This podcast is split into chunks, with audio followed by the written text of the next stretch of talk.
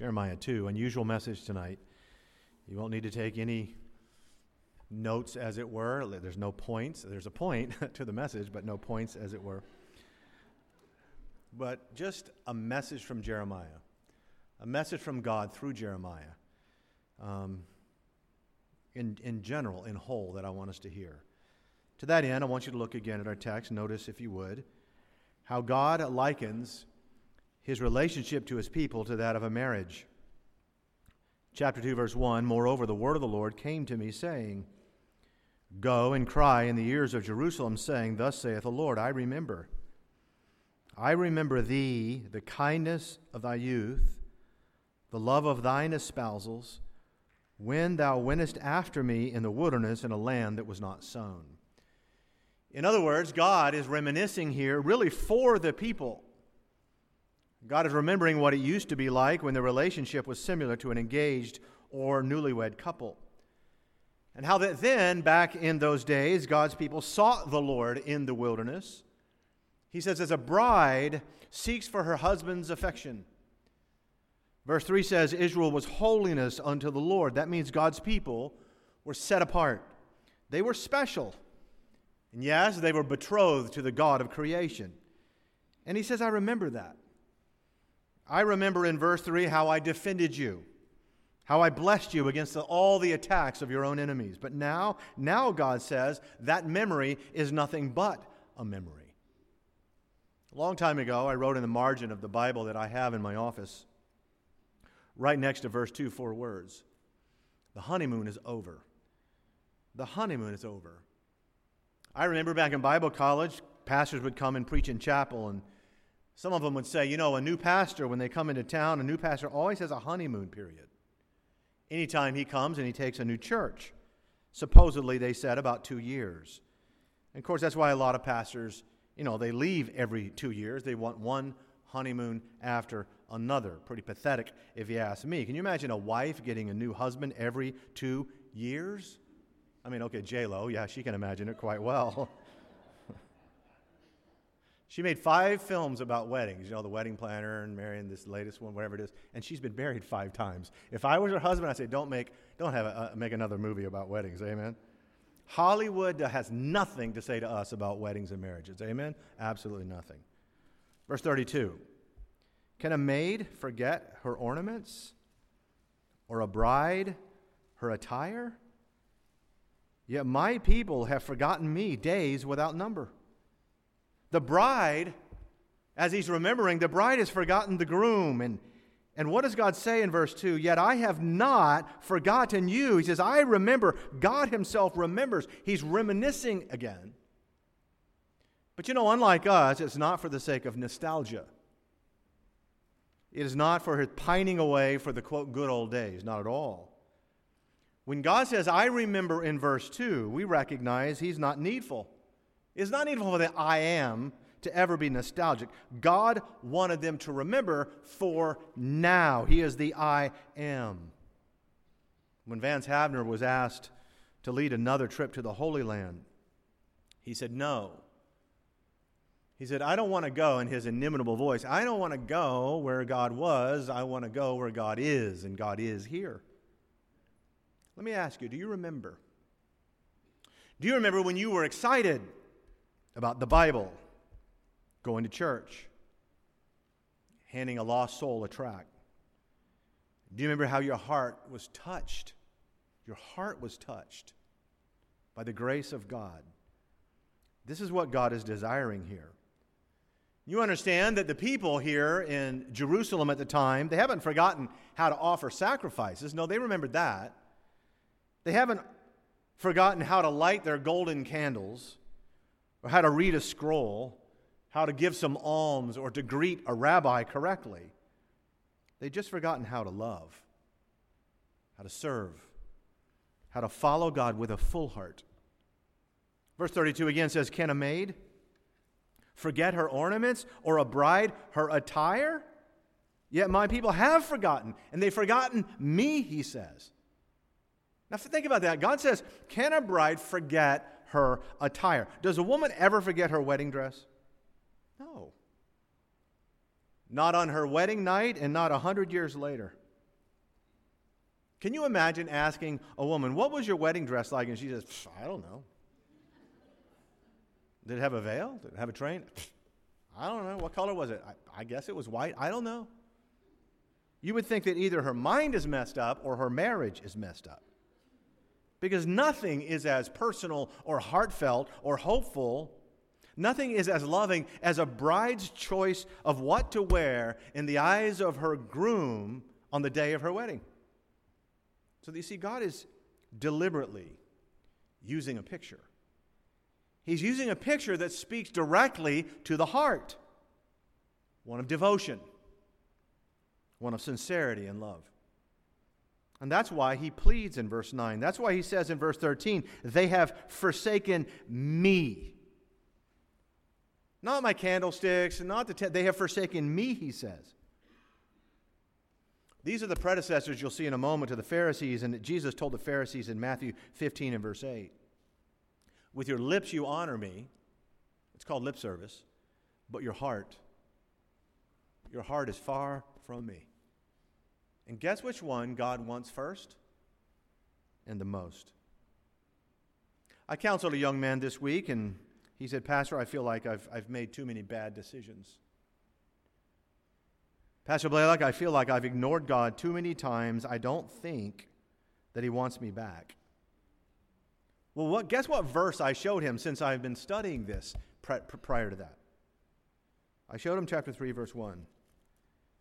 They say, if a man put away his wife, and she go from him and become another man's, another's, shall he return to her again, shall not that land be greatly polluted? But thou hast played the harlot with many lovers, yet return again to me, saith the Lord. Wow. You ever read the book of Hosea?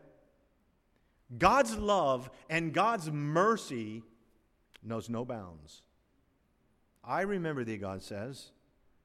I remember you and I remember your wedding dress. You don't. I remember the kindness of your youth, the love of a bride, the following, he says, that you had those days in the wilderness, and I plead with you as with mine own, come back to full fellowship. In fact, if you really want to see how personal God expresses this, look again at the last line of verse 32. He says, Yet my people have forgotten me days without number. Days? It had been centuries. But you see, beloved, God counted the time that his people were away from him in days, not years. All the days good and bad. You'll notice verse 6, chapter 2, mentions the wilderness and how they traveled through deserts and pits and drought and the shadow of death. Neither said they, Where is the Lord that brought us up out of the land of Egypt, that led us through the wilderness, through the lands of desert and of pits, through a land of drought and of the shadow of death, through a land that no man passed through and where no man dwelt? What's God doing? Beloved, He's remembering and He's reminiscing for their benefit this picture of an espoused couple. And by the way, I remind you that in the wilderness it was a pillar of cloud by day and a pillar of fire by night. And God would move as that pillar. And when God would move, they would move. And when God stopped, they would stop and rest with him. So that it was always like this. Always. Which is exactly the way newlyweds and engaged couples are. And God says, I remember that. I remember it. You know, sometimes when I'm counseling with couples in the church and some who are encouraged to come by the office not from the church, I'll find out that there are marriages that are in deep trouble, big trouble. And oftentimes it's couples who've been married for 10 and 20 years, and yet they're tense. They're angry. They're upset, resentful. And the air in my office is very hostile. You know, I've learned through the years this. I've learned that one of the best ways to begin at least the conversation, thus, one of the best ways to begin the healing process, is I just start by asking, Where did you meet? How did you meet? Tell me about yourselves. Tell me how you fell in love. And as soon as they start talking about it, the mood begins to soften. They usually smile for the first time they've been in my office. And the whole atmosphere is sweeter and less tense. And you know what I found very interesting as well? That usually they speak of fondness of their wilderness. They speak in terms with fondness of the years of drought and the pits when they didn't have much except for each other and each other's love. And again, this is exactly what God is doing in this text. Jeremiah, go and cry unto the ears of all Jerusalem and tell them, Thus saith the Lord, I remember this. I remember the kindness of thy youth and the love of thine espousals. You went after me in the wilderness. When I moved, you moved. And when I stopped, you stopped. But something happened. Now, God says, someone else has stolen your affection. So that while you are chasing and running after idols, you haven't even noticed that I'm gone. Chapter 2, look at verse 8. The priest said not, Where is the Lord? You might want to take your pen tonight and underline three words. We're going to read the rest of verse 8, by which God identifies the causes, the sources of the initial reasons for these people to drift away. The priests said not, Where is the Lord? And they that handled the law knew me not. The pastors also transgressed against me and the prophets prophesied by Baal and walked after things that do no profit. So notice that these three things, things the priests, the pastors, the prophets. The priests, as you all know, were responsible to represent man to God. They were the spiritual guardians of that land. The problem is, they were so far away from God that though He had removed His hand, they didn't even ask, Where's the Lord? They thought because they were going through these motions of the law that, that God was there. They didn't know that God wasn't even there in his power. They handled the law, but they had forsaken the lawgiver. And then he says, the pastors transgressed against me. Now, obviously, if you know this, pastors in the Old Testament are not the Jim Blaylocks or the Brother Martins. They weren't those kinds of pastors, they were the civil leaders. The authorities, the princes, the magistrates that were supposed to lead these people with justice under God. The prophets, the third, of course, they're supposed to represent God to man. But do you notice the last line of verse 8? They prophesied by Baal. Wow. They represented Baal instead of Jehovah. Do priests and prophets do that, Pastor? They do it in almost every single seminary in America today. So that you see in all three aspects of leadership, the leaders are failing the people. And that was the beginning point where God places the blame. So that I want to say that for this reason it matters what kind of a parent you are. It matters what kind of a grandparent you are. And let me say this as well. It matters the place that you, that you place your marriage and your children, who you place those folks under. Influence matters to God. And now he says something shocking in the next two verses. In fact, look ahead to verse 12 and notice what he says about those two verses. Verse 12 says, Be astonished, be astonished, O ye heavens, at this, and be horribly afraid. Be very, be very desolate. That means aghast, saith the Lord. In other words, what God says in verses 11 and 12 and what he's about to say, but what he said prior, is so shocking and outrageous that the heavens should shudder at the thought of it astonished, desolate, meaning aghast again. So, what is it that God says that makes heaven shudder, the heavens? Verse 10. For pass over the isles of Chittim. Chittim is the island of Cyprus. It was inhabited by pagan Phoenicians. He says, and see, and then send to Kedar and consider diligently and see if there be such a thing. Kedar refers to the Arabs, the Bedouins. Basically, all he's saying, what God is saying here is simply go from the east to the west. Go from the pagan nations to idolatrous tent dwellers and see if you can find such a thing as what? As this, this that makes heaven shudder. Verse 11 Hath a nation changed their gods, which are yet no gods. Now, wait a minute. Lest you think this is no big deal, consider for a moment what God is saying. Please hear this. He's saying that in all of heathendom, nations do not exchange their idols. They don't exchange their gods. They might add to their pantheon. Of course, they do that all the time. But pagans were very resolute. You don't mess with their deities. And he says, No nation ever traded their gods. And then what he say? Which are no gods. They're not even real. They're powerless. They're not even deities. And yet, verse 11 hath a nation changed their gods, which are no gods, but my people have changed their glory, their glory, for that which doth not profit. Be astonished, O ye heavens, at this, and be horribly afraid, be ye very desolate, saith Lord. God says, No nation does this. The pagans don't do this. No nation is willing to trade its gods with another. But Israel did. My people did.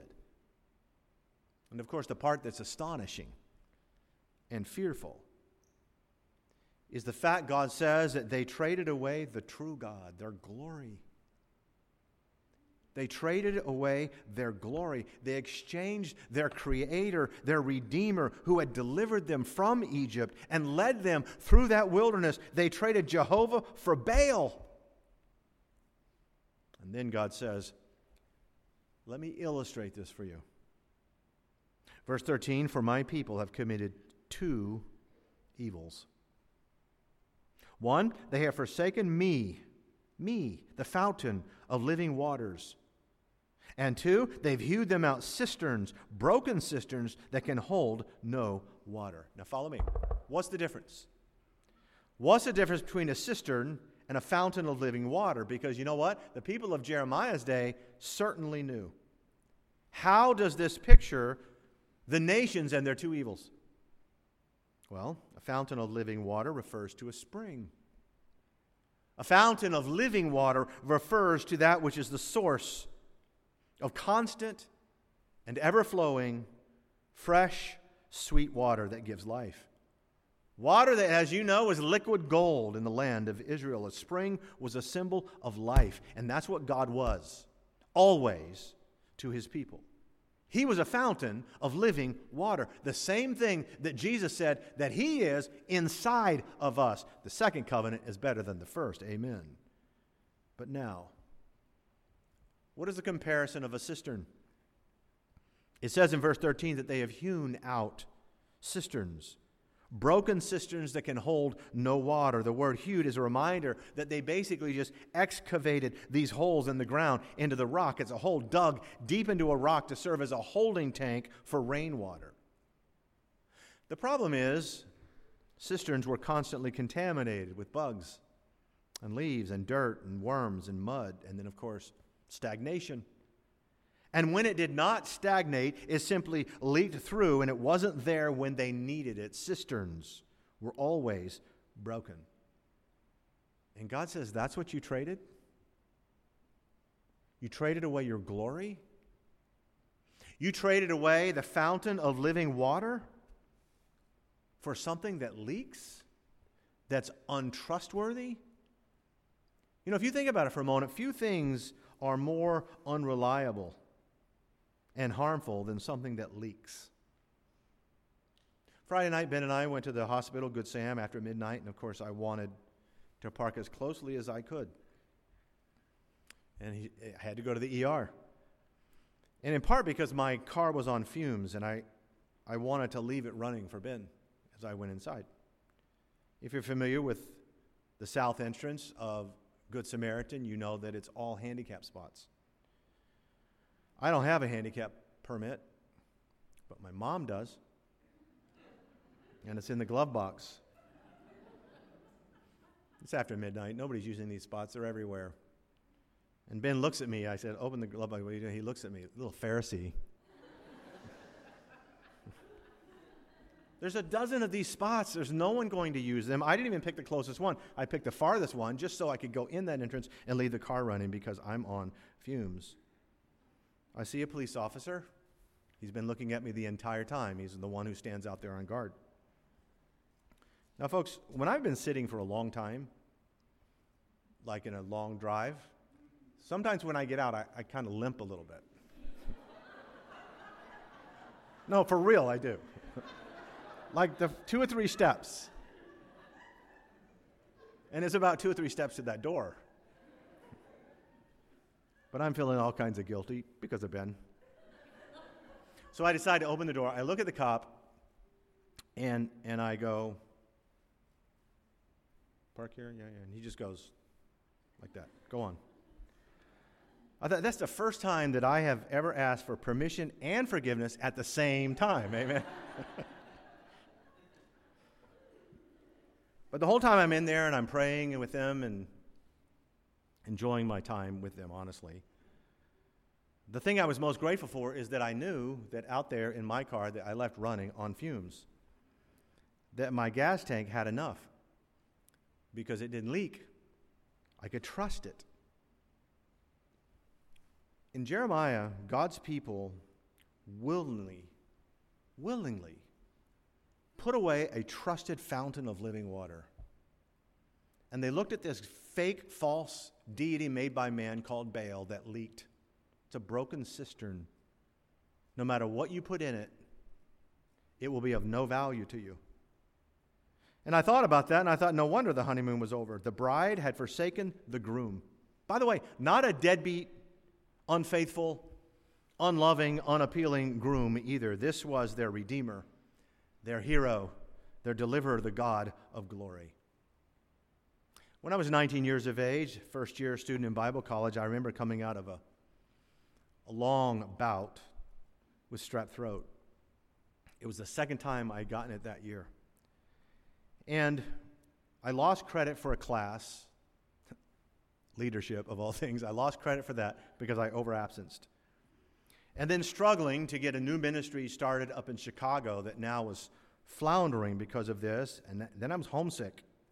It's cold and tired. I was discouraged. In fact, I was really discouraged. And as is often the case, discouragement can lead to apathy. And apathy leads to coldness of heart. It was the second semester, and I thought about the possibility of not returning again after that summer. I was drifting. And when you drift, spiritually, if you're drifting, you're always, always drifting away. One night, late in the night, I went down to the school's little store. It was called Peddler's Way. It was the only place they kept open almost all night long. And it was really sort of a basement area. This was a former monastery. And so it just everything echoed off of the walls.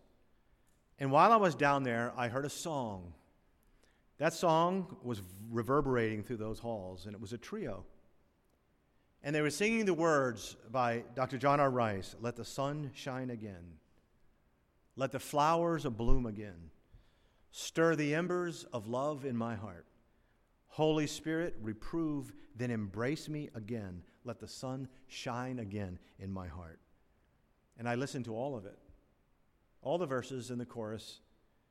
And as I leaned against that wall and listened to those words, tears were just streaming down my face, and I realized that it wasn't God who wanted me to drift. It certainly wasn't God who ended the honeymoon. And as I closed my eyes and just leaned against the wall and I prayed to the Lord in that hallway, I learned a wonderful, valuable lesson of the Christian life. In fact, it's my favorite part of tonight's text. It says in verse 9, look at it, wherefore I will yet plead with you. Wherefore I will yet plead with you, saith the Lord, and with your children's children will I plead. Plead? God wanted them back? Remember what we read earlier about the last line of chapter 3, verse 1 Yet return again unto me, saith the Lord. In other words, God doesn't want the honeymoon to be over. God has not ever given up on you. The Lord Jesus in Revelation chapter 2, he didn't give up on those churches. He didn't even give up on the worst church. He said, Remember and repent. Come back. Or eventually, he said, you keep drifting and you keep drifting, the coldness and the spiritual apathy will take its toll. There's a very famous story about Leonardo da Vinci's famous painting, The Last Supper. He had just finished the basic outline on, of, of the painting on the wall in that church building. He started then searching in the streets of Milan for people who could model for him all of the disciples. And he was most concerned about John. Da Vinci said he, he needed a young man who was, in his words, truly devout, who had the look of serenity on his face. And finally, he found that man and he asked him, he said, Listen, listen would you please pose for me? And the man agreed, and he was exactly what Da Vinci was looking for. As months turned to a year, and a year turned into two years, you know, it took over three years to paint that painting. Leonardo da Vinci came then to the face of Judas. Once again, he was met with a challenge. And you know, obviously, this time he needed someone with a look of bitterness and, and sort of foreboding. You've seen the, the painting, you've seen it. He needed a man who was not devout, whose face revealed that he wasn't. And he searched through the streets and he finally found the man. But Da Vinci didn't have the heart to tell him what he was painting and what his subject was, was sitting for, so he didn't until it was nearly finished. And the man went around and looked at the painting, and when he saw it, he began to weep. He hung his head and he said, he said, Da Vinci, you don't remember me, but I posed for you over two years ago. Since then, I've been living a life of sin and self. I was the man who posed as the Apostle John. And all those years of drifting had taken, they always take their toll. I remember, God says, I remember thee. I remember the kindness and the love of thy youth and of thine espousals. God remembers our first love. That's why he says, You've lost your first love. That's what he remembers. Like that love that you had for Jesus when you first got saved or when you first got revived. He remembers our first zeal and devotion we once had. And that's wonderful. But the greatest news of all is what he says now. When he says to all of us who are prone to wander, he just says, return. Pastor, this is what the young man asked me the other day. He's watching now. How long is it going to take me to get right with God? I said, one moment. He's here, you're here. It's the direction you're going, and you can change direction right now. And, beloved, I would say to those of you who are watching and those in this room, and I don't know everybody or your heart, forget about the broken cisterns of man and come back now. Come back tonight to the fountain of living water. And whether you have wandered a long, long way off like a prodigal son, whether you're far away in a far country, or whether it's just a hint of coldness in your heart right now towards God, God is bidding you to return and to stay. Because for a Christian and his relationship with God, the honeymoon is never over. His mercies are new every day. His grace is sufficient every day. I'm going to close in a minute, but I want you to notice a familiar description. Look at verse 17, chapter 2. Hast thou not procured this unto thyself? in that thou hast forsaken the Lord thy God when he led thee by the way? And now, what hast thou to do in the way of Egypt? To drink the waters of Sihor. And what hast thou to do in the way of Assyria? To drink the waters of the river. Why are you so enamored with the other? Don't you just love it when certain elites in America tell us that we should be more like Europe? that, you know, for 50 years they told us, at least when I was in high school, that we should be more like the Soviet Union. There's a lot we can learn and a lot we can copy from their wonderful socialism. And then that collapsed. And then there was a good long period when they told us we need to be more like the Far East with its Zen and karma. And now it's enlightened Europe. Oh, you Christians holding us back from all the, the freedoms and the, and the progressive thought of France and Great Britain and Norway. These are sophisticated and elite people. Are they? Is Washington, D.C. elite? Is the Bale of New York Times? Is Canada, LA, San Francisco? Remember those three groups that we read about in, in verse 8? They were the very definition of the elitist and the secularist in that land the priests, the prophets, and, and the princes. And so often, yes, it is. It's the leaders in our universities and our seminaries and our media and our jurisprudence and definitely entertainment, you young people. Definitely entertainment. And they love to consider themselves far more sophisticated than some church going, Bible believing Jeremiah type. But before we close, I want you to notice something because it's perspective. And it's God's perspective. I want you to notice how God describes the real condition of the sophisticates in the land of Israel. It's not very pretty, but it sure is revealing. Look at verse 23. How canst thou say, I am not polluted? There's nothing wrong with me. How canst thou say that? I have not gone after Baalim. See thy way in the valley, know what thou hast done. Thou art a swift dromedary traversing her ways. A wild ass used to the wilderness that snuffeth up the wind at her pleasure, to her occasion, who can turn her away. All they that seek her will not weary themselves. In her month they shall find her. Now, folks, listen, there are some euphemisms here, and I'm thankful for them, and I'll not be just too descriptive. But you know what God is saying here? Anybody who's worked around horses knows what a mare is like in season. Look at chapter 5 for a minute. Look at verse 7. How shall I pardon thee for this? Thy children have forsaken me and sworn by them that are no gods. When I had fed them to the full, then they had committed adultery. They assembled themselves by troops in the harlots' houses.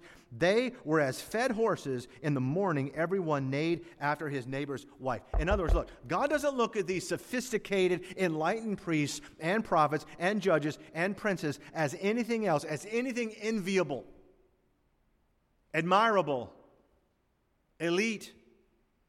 He looks at them in their spiritual infidelity, and the Bible says he compares them to wild animals running after everything that moves. In a few weeks, on March the 12th, the Academy Awards is going to be televised to the whole world. And oh, yeah, that place is going to be filled with elites and their black ties and their tuxedos and their red carpets. Very wealthy, very famous, very talented very influential people who wear $400,000 dresses and $500,000 necklaces.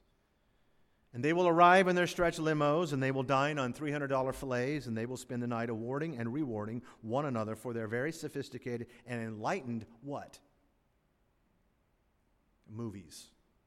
Not saving lives, mind you, not finding cures for cancer, not winning a war, not building a hospital not rescuing someone drowning in a river. Oh, no, no. These are movies. Movies and films that by and large glorify the worst in man and despise this book and the people of this book. And of course, when they look at each other and they award each other and they give their speeches and they talk to each other and see themselves as enlightened and gifted above all, and from their podium will say things that deride you in what you believe. I wonder if the God of heaven doesn't look down, as in the days of Jeremiah, and simply see a bunch of wild mares out of control in blindness and bondage. God says, Jeremiah, tell it to the ears of Jerusalem. Tell the people that heaven is aghast, that your God shudders at the fact that they're willing to do what no nation ever does with their false gods. They are willing to trade the true God, their glory, the Bible says, their Redeemer, for broken cisterns. But also, tell them this. Tell them that I'm pleading for them to return. Tell them that I remember what it used to be like as a young bride and their espousals when they went after me in the wilderness. Tell them to return. I don't know who tonight, here, or listening needed this message, but I know somebody did. I know somebody did. I know that God wants you to return because He loves you and He redeemed you and He owns you. Our heads are bowed, please, and our eyes are closed for just a moment. I wonder who would say this more tonight, Pastor Blaylock, I'm saved by the grace of God. I have been redeemed from the wilderness, rescued. And I'm a child of God, but I needed the message. And God has spoken to my heart about something as a child of God with no one looking. Who would say that? Would you lift your hands through the building? That's me, Pastor. All right. God sees your heart and your hand. And I'm going to say this again. Even if you're just starting to grow a little cold, don't forget, God says, first love. He's worthy of your first love, first, always. Maybe someone here tonight's not saved. Someone watching at home is not saved. Pastor Black, that's me. I don't know. If I died today, I'd be in heaven, but I'd like, I need to know it and I want to know it. Could we pray for you? Somebody like that, I'm not sure that I'm saved. Would you raise your hand right where you are? We just want to pray for you. All right. God bless you. We're going to have a time of invitation, of course, and Brother Kevin will come and lead us in a hymn. Brother Andy will be at the front if you need to speak with someone. Or just use the altar. Maybe you just need to come and say, Lord, help me not. Help me not to take for granted the redemption, the salvation, the love of thine espousals. Help me not to do it. Father, bless now the invitation. Thank you for your word. Thank you so much, Father, that we, as your people, have the Holy Spirit within us and a fountain of living water and the everlasting life. And I pray, God, that in no way would we, as your people, be enamored with, with Baalim, with the gods of this world, with the so called sophisticated ones who deride your word and what we believe. Help us always always be faithful and true to you. Bless these after prayer, Lord, please, in Jesus' name. Amen. On behalf of everyone at Beacon Baptist Church, we thank you for joining us today. Our prayer is that your heart and life has been impacted through the biblical truths of this message. If you have questions or would like more information, please contact us through our website at beaconbaptistchurch.org. That's beaconbaptistchurch.org. May the Lord bless you.